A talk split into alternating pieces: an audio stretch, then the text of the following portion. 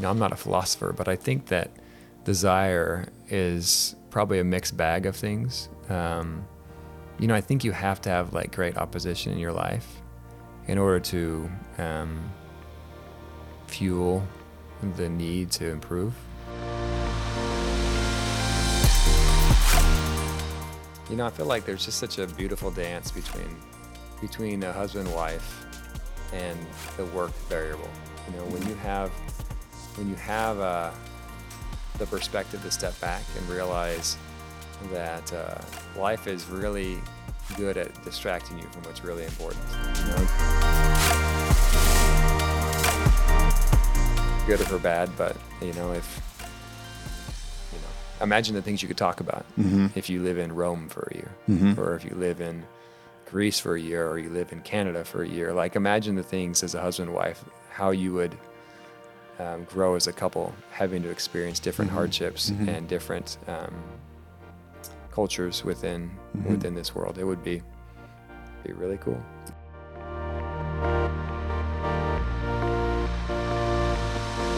And we're rolling. Sweet. Dr. Ben, Hey Tiger, how you doing? it's awesome to be back. Good to have you here. It's one of those feelings when I go, um, um, when I came back, and it's like uh, probably somebody new at the front desk Yeah. that that met me, but then she's like, "Are you Tiger?" And the I can tell you from all the offices that I visited, it's not common for someone in the front to greet you, and it just tells me that you have systems in place and you have the right people in place. That somebody probably told her that Tiger is going to be here.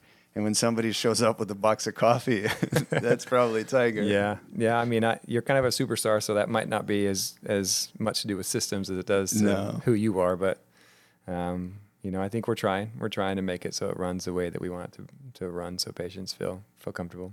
That's amazing. Um, I'm curious how last time I hear I was here probably like 2019, 2020. Yeah. Um, 2019. How um, how I, I don't want to use the word bad, but like how difficult was the 2020 for you in 21? Um, you know, I think the the the most difficult part for me was just managing the the what ifs. You know, Mhm. the um, you know how we're going to handle things. Uh, every dentist um, that I know handled the the shutdown different. We were down for two months, and and um, you know prior to that happening, we weren't quite sure what we were going to do with our team. Um, so the the hardest part for us is just knowing, you know, or trying to predict what was going to happen. Um, you know, we were blessed as far as being able to keep team members and to keep their conversations the way they were when we were out, and and I think because of that, most of them stayed. Um, but more so than that, once once once the unknown was was more clear, um, it was kind of fun. Like it was fun to see what we could do in difficult times Mhm. and um, see what our teams could do. And um, so I think that was the hardest part um, during the whole COVID shutdown. Um, afterwards, it's you know dealing with all the stuff that comes afterwards. Right. You know, the Yeah. it seems like our schedules are more up and down right now um, as news of things comes out. Um, there's more of an ebb and flow at much higher and lower degrees than there was before. But um, Interesting. Um, as far as the the work, it's I'm a dentist. so It stays the same. Really, it doesn't change. It's just a matter of how many people are coming in, and how many people are are worried about what's happening in the external world. You know. hmm You always have this um, uh, the right approach to work-life balance, I think. Uh-huh. And then when that happened, um, what was the first week like for you? Like when you didn't have to go to the office? You probably still came here, but I, I don't know, like, or Yeah. waking up and So it's funny. We were on vacation. It was spring break for us, and so Mhm. I was with my family on vacation, and um, um, we shut the office down about a week before we were required to, just because there was a lot of stuff coming out, and the team was scared, and so we just didn't feel like it was um, worth putting them through through their perceived fear, and so um, we stayed on vacation for another week because we were there, and so we're like, well, we'll just stay there, and then when we got home, it, it was a weird feeling to be able to wake up in the morning and not need to go to work. Like I, I, I like vacations, but after a certain, after about a week or so, I get a little antsy. I want to, Mhm. I want to do something, and so, um, so I did a lot of work from home. Uh, worked on a lot of uh, of the you know the business side of it versus the patient side and uh, marketing stuff and things like that. But um, you know, time's there to fill, and so I filled it with things that I thought was productive, and I think that helped us through the first year post COVID. Uh, I don't know if that's ever on a phrase, but the, you know, first year post 2020 um, that I'm sure helped us through some of those things. Um, but once it was done, it was just an You opportunity. couldn't wait to get back. I was like, couldn't wait to get back. Yeah, right, actually, that's- like when we opened up the the day we opened up, I was like a little kid in the candy store. I was really excited to get back, and and we did see emergency patients a couple times a week, uh, but because there was five of us dentists that were that were covering for each other, it was once a week I was in, and so um, and that work was, you know, just emergency type stuff. Mhm. It wasn't the super high fulfilling, for the most part.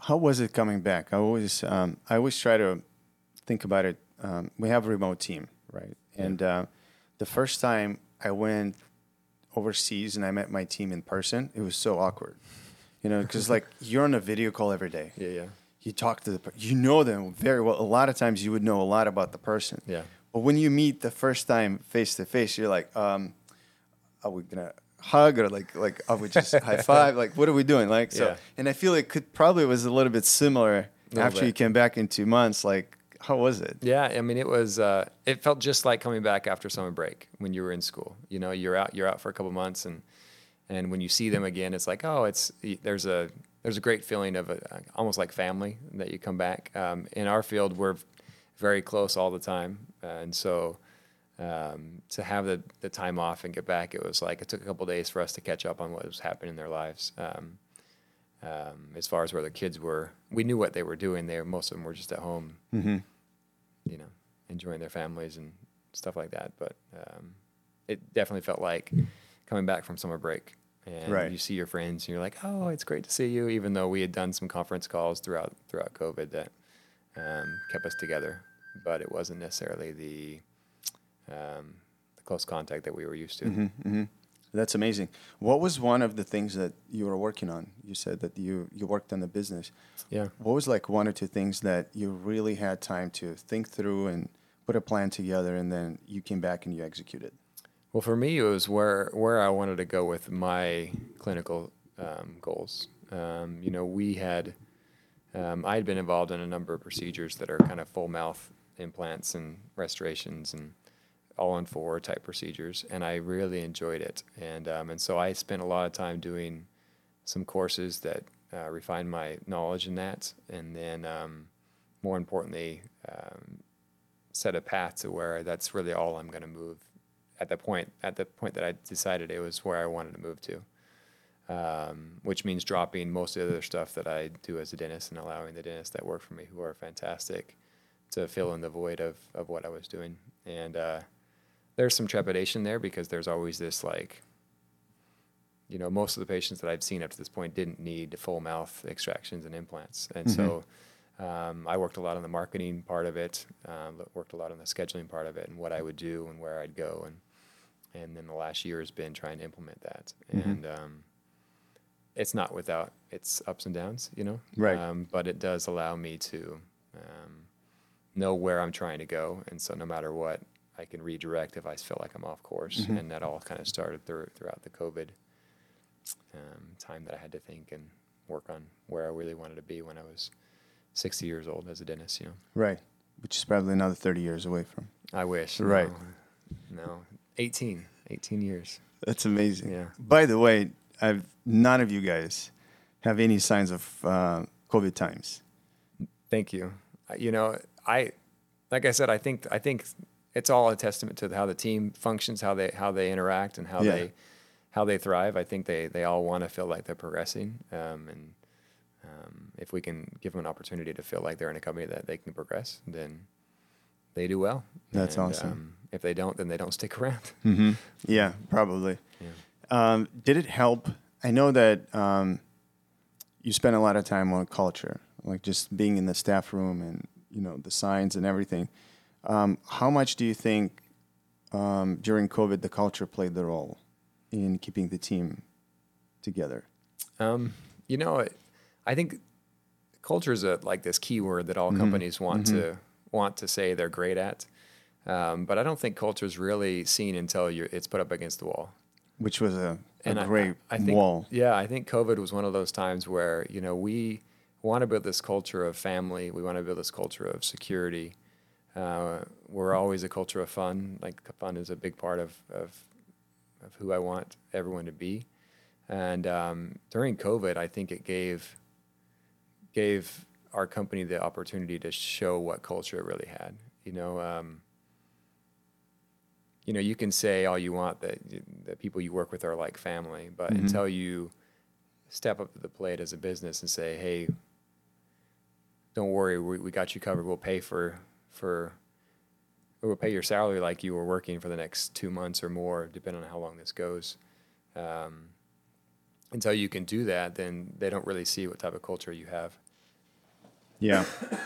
And so for me, it was an opportunity to kind of put my money where my mouth was. Mhm. And so the culture part of it, of really being like family, became legit because they they they gave me an opportunity to not just talk, but to to do something about it. And Yeah. it wasn't without fear. Don't get me wrong. Right. Like we right. we had a certain amount. We knew what we ran through each month, and we knew um, what that number would be. And we were like, okay, that I mean, after a few months, that's going to be interesting. Right. And um, you know, we we uh, had the fear, but we were extraordinarily blessed because of it. I think, and I Mhm. think the the team we have now is amazing, and uh, most of those team members are team members that were here with us during during the COVID time. Yeah, that's that's one of my fears when I go back to offices now. Yeah. It's like I remember Meghan, I remember Allison, right? So Mhm. like these are great people on Yeah. your team, and sometimes when I go back, I'm like, a, I mean, I have to remember the names, right? Let's, start there, yeah. and then I'm like, oh, all right, cool, I remember the names, but then sometimes the people are not there. Yeah. And and again, by no means I'm trying to say like somebody didn't have the leadership skills, or it could be any circumstances, but Yeah. I do feel that COVID was a big uh, leadership test for a lot of dentists. Yeah, I agree. And even even post COVID, you know the, you know there was a, a good period there where um, it seemed like stealing employees from other dental offices um, was a normal thing in our industry. You know, there Yeah. we had a lot of offices reach out to team members um, Directly. directly, to- Wow. and offer them, you know, a lot more than what what they were currently getting paid. And uh, you know, we've luckily I figured that was going to be a phase and that would pass just like everything else does. And luckily, the key members of our team we were able to not have issues with them leaving, but uh, uh, that obviously pose some some issues. But that's the biggest thing is seeing what happens to your team after um, after your culture is revealed. Like, are they going to stay or are they going to go? And uh, um, the ones that, that left after we really showed who we were, um, it's a blessing they left because if they're not part of that, don't want to be part of it, then we Mhm. don't really want them here anyways. And um, so it's it's been, but it's been great, honestly. That's awesome. Mm-hmm. And uh, it, did you promote? And and I promise you, we're gonna get off the subject. It's just so interesting to me. uh, while not necessarily the time that you guys were shut down, but while this whole COVID period, I know you're healthy. I know you're into sports and stuff. Yeah. Were you promoting that with your team? Absolutely. Um, I think we did. We've done a lot of challenges that, that focus on better eating and exercise, um, and then a lot of the the trips that we're doing are also focused on that. Um, Mhm. During 2020, we took a trip to Hawaii as a, our, we took our whole team. Um, it was interesting because everything shut down, and then in May or June it opened back up again, and then we had planned this trip to Hawaii, I think in July, and then everything kind of shut down again and then it opened up again right for no actually it shut down right after we got back from hawaii with our team but we went there for the s- specific purpose of uh, doing this hike that was there um, um, and to have fun of course as a Mhm, team mhm. and so i think you know if they're healthier at work if they're more financially healthy at work then they'll be better team members and um, and so a lot of the things we do are revolved around that challenges of, you know, we, we don't say weight loss, challenges of eating better and, uh, and or challenges of getting ready. We have a trip that we're going to Zion's National Park in Utah and That's amazing. in September where there's a 18 mile hike that we're doing. And um, so the teams are getting ready for that. And Um, Is that cool for you as a as a I mean, the it's owner it- of this business for two reasons. It's awesome. One, because I love doing it, and so Right. like going and doing that as part of what I consider my job is amazing because it's fun to do that, and the teams are fun to have, and and then two, seeing them realize there's a difference. You know, um, the difference between um, going to a job and just going to work and clocking in, and clocking out, and going home versus a job that hopefully we allow them um, opportunities to um, to progress um, Mhm. in all aspects of their life. That's interesting. Um, you mentioned, or I was talking to Allison, um, CareStack. You moved to the new platform. Yeah.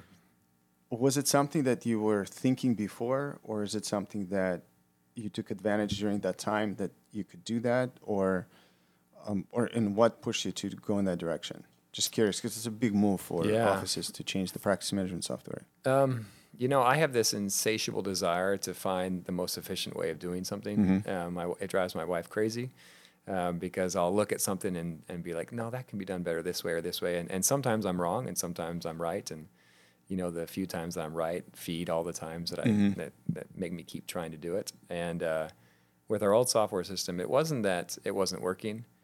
It's just that it didn't seem like that was the best way. It didn't seem like that was the easiest way. Um, you know, I love lot, lots of books on on having good systems in play that allow a company to grow, um, not being held back from your systems. And a lot of the systems we had under our old software were difficult to train um, because it took weeks and weeks for our t- new team members to catch on on. board. And I, in my idea, you know, technology and software should be designed so that it makes things easier, not harder. Um, and it should be intuitive. Um, and I felt like, you know, our old system just wasn't, I knew it very well. And the people who had been here a long time knew it very well. And so their desire to leave it was, was an obstacle um, because once you know something, you almost feel like it's your, your ugly child and you don't want to give it up because you now you know that system. Um, but once we went through the um, the training for CareStack, it just became very evident it was much more efficient, much more intuitive, which in the long run is going to save us a lot more time on training. You know, if someone can come in and be trained on the insurance nightmares sometimes within dental and within all medical, I assume, um, and have a software that supports them in that and doesn't uh, impede them in their progress with that, then then that was a no-brainer for us. And so that was the main reason why it was it was a little scary. And there's it's there's there's been some hiccups, you know, but for the most part, it's been Yeah. a transition Yeah. that progressing in something that m- works much better um, was always the way to go. If we take uh, if we take CareStack as an example, um, if you evaluate any software to bring or any solution to bring into your practice, what are the key elements you're looking at? um, functionality, um, being intuitive enough that it becomes easy. Um, you know, the most of the employees that we hire are employees that were born, um, you know, even around 2000, and so these are younger kids that uh, grew up with iPads and technology learning that that I didn't have as a, as a, as a as a young young kid. Um, but even with that being said, um, having software that is intuitive, and if I take a 20 year old or 22 year old and they can't figure a system out within five minutes, then I know something's wrong with it. It seems like that's not, it's just not, not Mm-hmm. It's good. not right. It needs to be tweaked. Yeah. And so, um, for me, the test of, of whether a software works really well is just stick one of my front girls on it and see how Let quickly they can walk, work around it. And uh, um, I like to think that I I'm into the tech stuff, uh, but I still I wasn't born with that, and so there's still a learning curve that's a little little larger for new software for me than it is, say per se for someone who's 20 years old, and so. Um, but being intuitive is important. Um, obviously, the functionality works. It needs to work. It needs to work well. It needs to be predictable. Um, and then I love that it, a software that looks good um, is a big part of of of it. I believe um, Doesn't look like Windows 95. it doesn't look like Windows 95, nor function like Windows 95. Um, but you know, we still have those around, right? we do. We and that, and that's the you know it's it's the details on things like that that make a big difference. You know, um, and some of the big players have changed the name of the game in Mm-hmm. this. You know, you have companies like Tesla and Amazon and Apple that have changed the game and what these what the expectation is of what a real company looks like. And um, you can't have a mom and pop, you know, software program um, that isn't instantly recognized as as being subpar. Um, because this is this, the technology that we use every day um, is becoming um, very intuitive and becoming just part of our daily lives. And when something's off, we know immediately that it's not quite. This is not not where it needs to be. A little bit on a on a personal side. Um, I'm always curious. You have three offices. Um, one is, do you have a desire to grow? I do. Um, you know, when I when I started this path uh, 10, 10 years ago or so, um, we, and when I say we, I mean me and the team that's that was with me. Um, we kind of went gangbusters for a while. Um, I grew real fast, real quick, and uh, and there were some growing pains with that, um, both both just in time, in the financials, as well as in in just the stress that it takes to to do that. Um, but I learned what my lid was, or what my ability to to uh, how big a company I could lead by myself. And three seemed to be my my max by myself. And so now I'm in the second phase where we're adding people to this mix um, to see what they've got. And uh, as dentists come on and uh, show their different qualities, then we can grow in a way that allows us to to add more offices. And but me myself, three was was kind of my max. It, it's it once it started interfering with like heavily interfering with my family life, which has always been the you know one of the main reasons I became a dentist. You know, I um, I didn't necessarily want to work you know 90 hours a week Yeah. um, because of the fact that um, family is first, and so um, once that had I gone to four or five, I think that would have bled into the time that I felt was important for my kids at their age. You know, they're they were little kids then, and and I didn't want to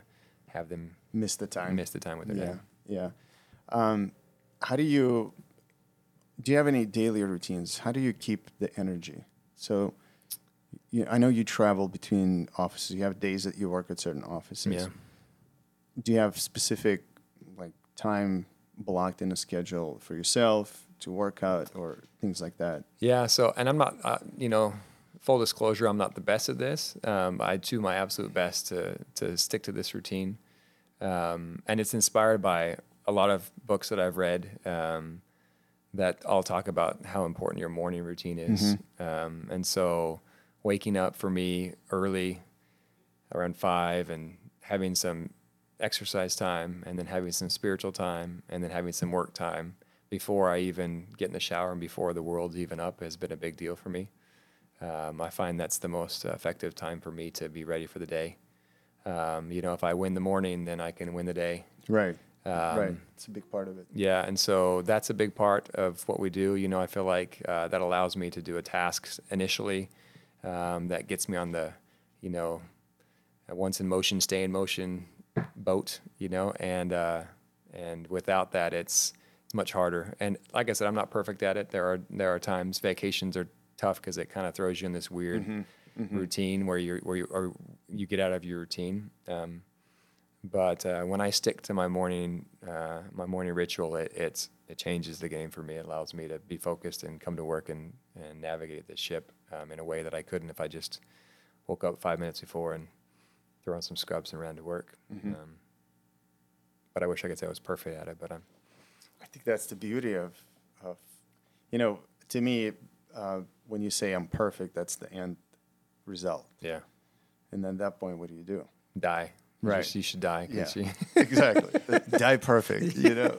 So that's not fun. Yeah, you know, I, it's it's an up and down battle. I think you when you know what you should do, um, that's when frustrations come. When when you when you find that that you are mortal and you have you have flaws that, that manifest themselves. Um, but that's the struggle of life, and it's what presents opportunities. I feel, and so, um, like I said, up and down. But the the up for me is uh, to answer your question is the morning routine is where it all comes from. I can do all the things I know I have to do in order to stay good with myself, good with my my physical part, good with my spiritual part, so that at night there's not this checklist of things I have to do. I can just go out and play volleyball with my daughter, or I can go play basketball with my son, or we can uh, go on a date night with my wife um, because I'm not um, feeling like I'm lacking on those things that I Mhm.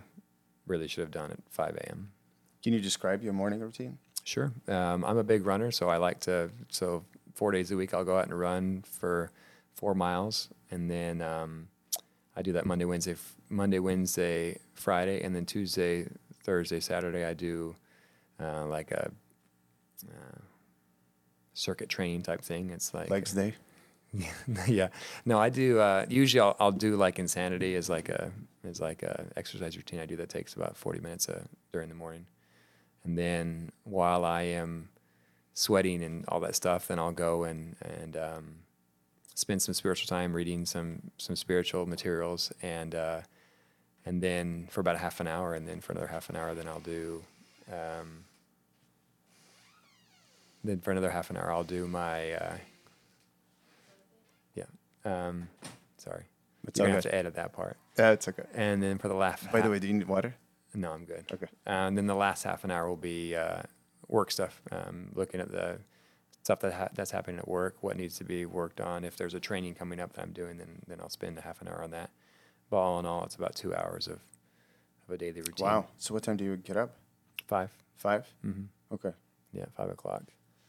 And uh, The lights just went they're out. on a sensor, so the plant is hiding the sensor, so it thinks that it's asleep. But Yeah, that's awesome. it's kind of nicer in here. At least we have the yeah, screen. I was gonna say, Yeah, just turn this on. yeah that's great. But like I said, the the routine's not. It's not. Uh, it's not something that I can say I've been 100% good at, but um, I try my best, and and uh, when I do it, it definitely makes a huge difference. Mm-hmm. Uh, you probably feel the days when you don't follow the routine, right? I do. I it just there's just a nagging feeling of of like you're not doing what you you're capable of doing, Mm-hmm. and um, whether that's true or not, I'm not really sure, but I know that it's there, Right. and so um, it makes a big difference when I do it. That's one of the things that you know I always think about a lot is are you born with desire and ambition or it comes with time?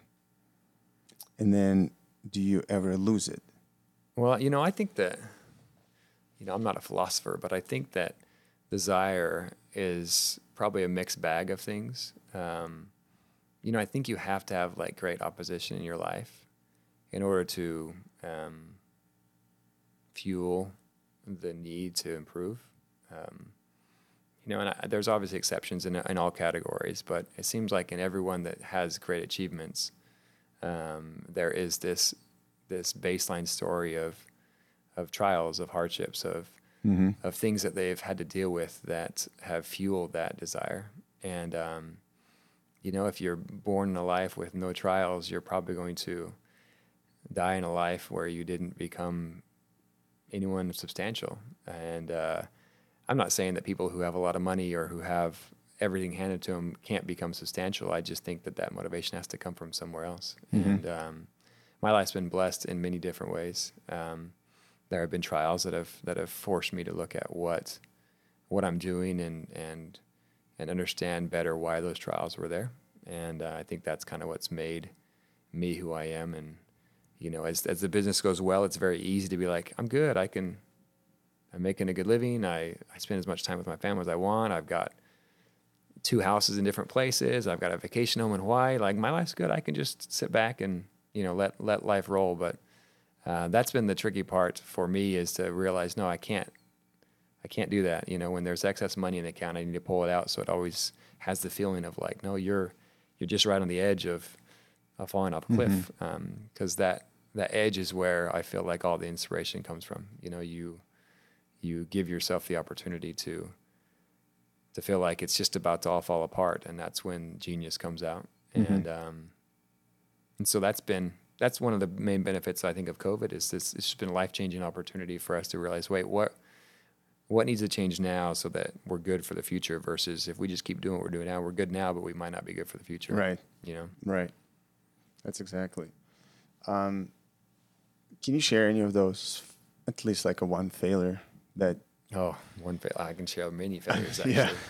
Um, you know, I think for me on the business side of it, the the biggest failures are with team members. You know, the um, the things you did that caused problems or the things you didn't do that caused problems. Um, I had a, a dentist early on that was a really good friend of mine, great dentist, who um, um, I lost him because of things I didn't do, didn't say. I avoided the conflict, and uh, you know that was hard for me. He was the first dentist that was with me long term, and I didn't want to uh, um, lose a friend, and I didn't want to challenge him in a way that would make him grow. And so, um, when he left, it was rough. It was it was a rough time. You know, I felt like um, it was a departure from me, not a departure from the business, and um, and so it made me have to rethink my entire philosophy as what I was what I was doing and how I would handle um, future dentists coming on and um, what I should do. And so that failure was a was a big one, um, but uh, it kind of drove the next three years of of great um, planning and, and and great execution for my team on how to keep Dennis happy and how to keep him here. You know. Mm-hmm. Can we use that example, um, just out of curiosity?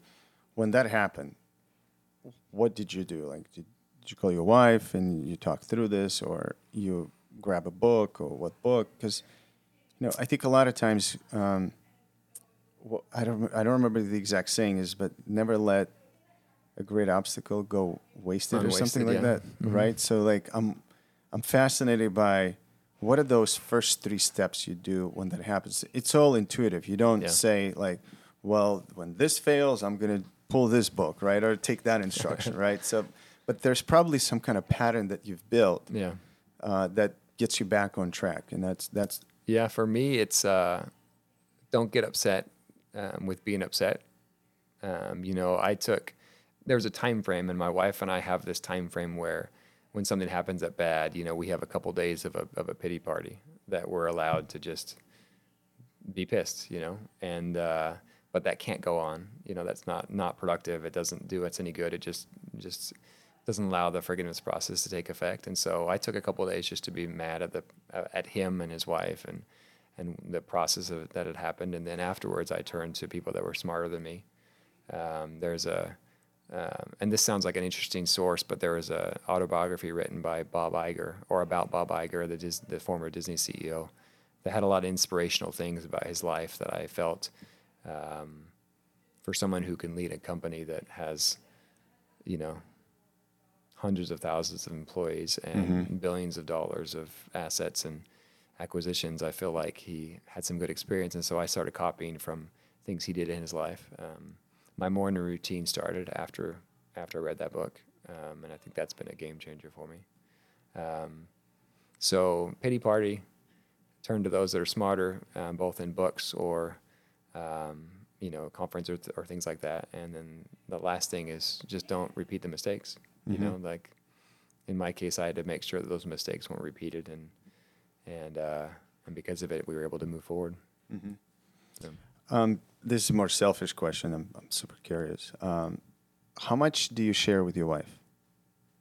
uh, about the business or about you know i used to share everything with her um, but uh, just learning the complementary roles that my wife and i share um, she has a very different personality than me um, she worries a lot she's very uh, data seeking um, whereas i'm more general idea um, and i don't really stress about much and so um, i don't share much with her about the business because she likes to to uh, deep dive into why or what we're doing or how we're doing it, and uh, and that just wasn't great for our for our marriage. Um, it just once our once our discussions were much more about business than they were about our kids or about us, um, then it just wasn't a healthy healthy environment. So um, she's great at giving me freedom to, to go to work and to um, have accomplishments and make errors and hopefully learn from those errors and and move forward. But um, you know, my sharing with her about the ups and downs of work um, um, through the years, I've learned are- aren't as productive as as us talking about our children or our, our hopes and dreams or or what is it that's going to make us strong. Um, if I'm strong at home, then then uh, I can be strong here. And uh, it was weakening us to talk so much about work at home, and so that just wasn't wasn't productive. Okay. Um, I'm. That's one of my biggest faults, probably. Is I work work oh, I love work my work. I'm so excited about my work, and I bring it home. And, you know, I recently got married, and it's just I'm trying to get to the point where um, I try to flip the coin because I love dreaming, right? So if I if I come home and and I talk about work, and my wife is actually she's really awesome at this. She's like, well, well, let's talk about what we're gonna do in 12 months yeah. that changes my perspective right away. It's like I'm more excited about that. Like I love my work, but to think about where are we gonna go, and we have this thing now is um, we're thinking uh, just to be on the road. Yeah. You know, and my work allows me to do remote work and maybe live in different countries for like six months here, six months Yeah. there. Sounds amazing, and we're expecting a kid, and it's like, how are we gonna do that? And you have two camps of people that say, this is the dumbest thing you will ever do. Don't do that. and then you have a camp of people that say you absolutely have to do this if you have the option to do that. And so this is where she takes me. Instead of talking about work, she'd be like, "Oh, let's talk about this because, Yeah. like, how do how are we going to do that? Yeah.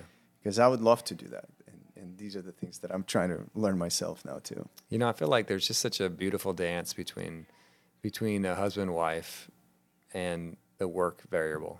You know, when Mhm. you have when you have uh, the perspective to step back and realize that uh, life is really good at distracting you from what's really important. You know, Mhm. the the things that we work on day in and day out are are fun. They're they're definitely compelling. They definitely allow us to feel like we have a place in this world that to contribute.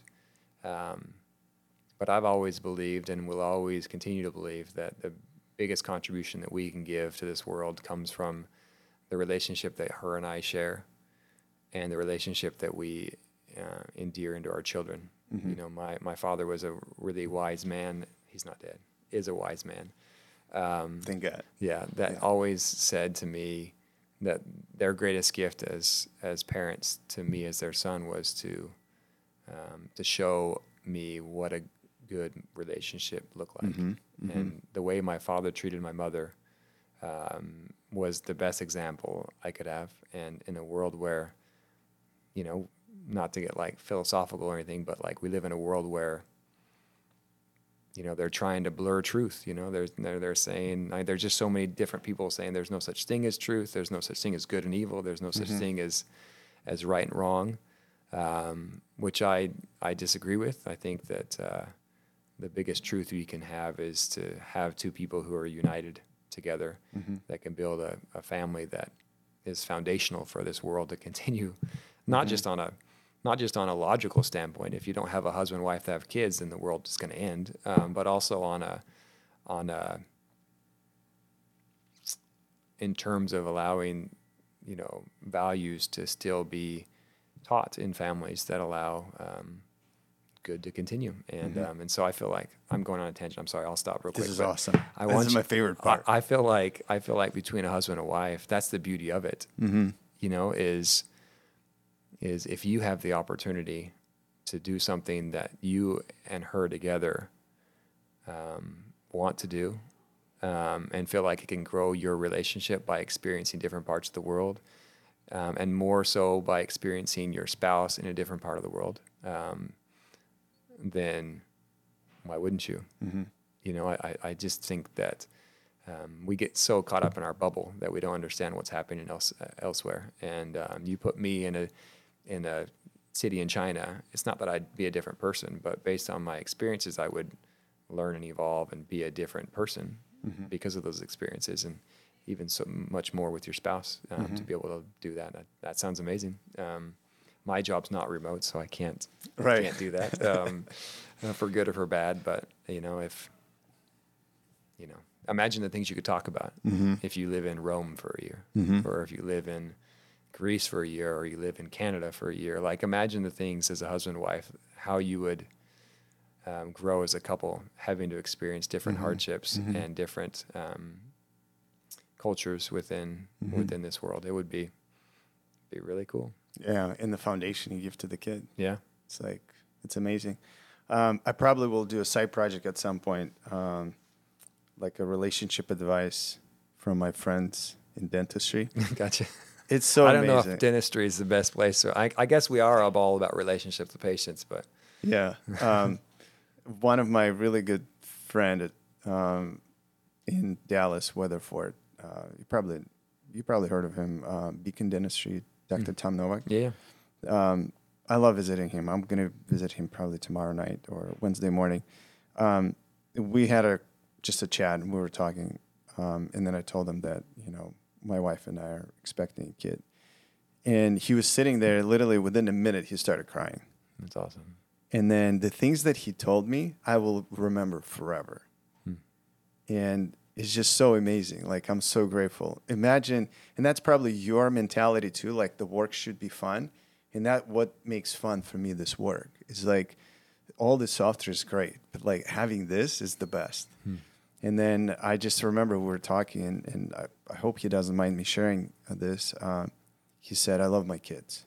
They all know that they're the best thing that can happen that happened to me in this life. Yeah, But what they all know is I love my wife more than I love them. yeah, And now, and I, and I didn't. It didn't make sense to me in the beginning. I started asking. I was like, "Can you- He's like, it, it's so clear to my kids that there's nothing comes close to the way I love my my wife. yeah, And the kids are the kids. And it just, and then I was driving. I mean, I live in Austin now, and so it's like a two and a half hour drive. And then I called my wife. I'm like, can you imagine what I just learned? And she's like, well, it doesn't make sense. And then we talked through this. And then it's like, it puts us two together um, in the importance level more than the kids. Yeah. And there's so, something beautiful about it. And so I'm so grateful to all these, you know, things that I learn about. yeah. And I, you know, I would second what he said on that. You know, the the fact of the matter is, you have your kids for a very short amount of time, Mm-hmm. and if they're your priority and they're your focus, and your love is always on them more than anything else, uh, more often than not, you see these relationships that will hit some really hard times when the kids leave, because you're you'll be in this home with this person that you you've made a second-rate citizen, and now Mhm. everyone's gone. You're like, oh crap! Now I guess I have to make you Mhm. my my number one because there's no one else here. And uh, you know, we were very adamant from from from the get go. Um, our youngest child, we left our youngest child when he was two and a half months old for a week to go on a cruise, just her and I, um, because we felt it was important that we always kept that going. And um, you know, there's some criticism that can go with that, Mhm. but I, feel like no no child, uh, um, you know, lost their will to live because their parents went on a date for a week. You know, Mhm. I, I felt like it's important for them to know that their priority is different than the priority with their with their spouse. And Yeah.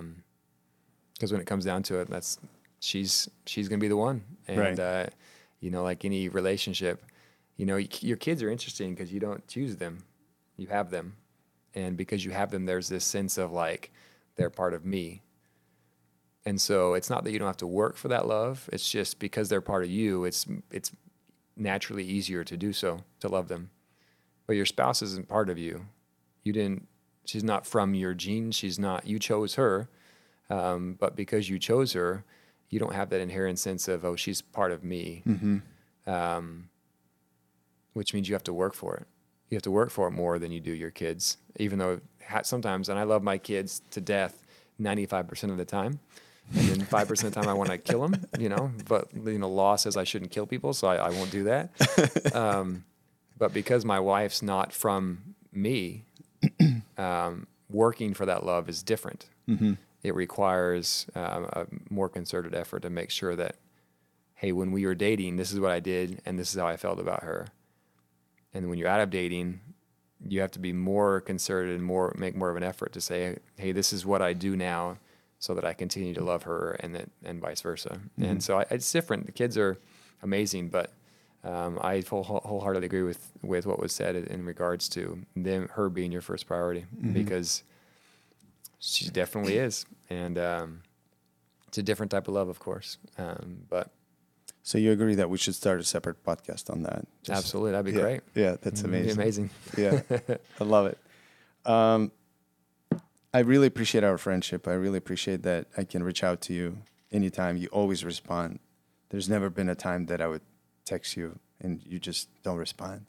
And then I think last time we were trying to get together, you you got COVID. Yeah, think I it was did. like April or March. Last- Yeah. Well, I love you, Tiger. I think Yeah. you're amazing. I think what Thank you're you. doing is amazing. Um, and you know, I'm here to support you in any way that I can. Like I, there's a difference in you than there is in most people, and it's Thank fun to it's fun to be a part of that. It's fun to share in some of that.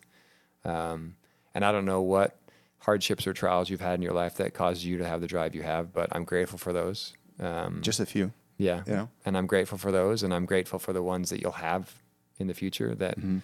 Will drive you becoming the person that, that um, I know you can become. And it's fun to be a witness, a part of that journey. Honestly, it's you know, it's it's like reading a book about someone you care about, and and uh, anything you do, I'm always here for you. Thank you. means a lot. Yeah, Appreciate it.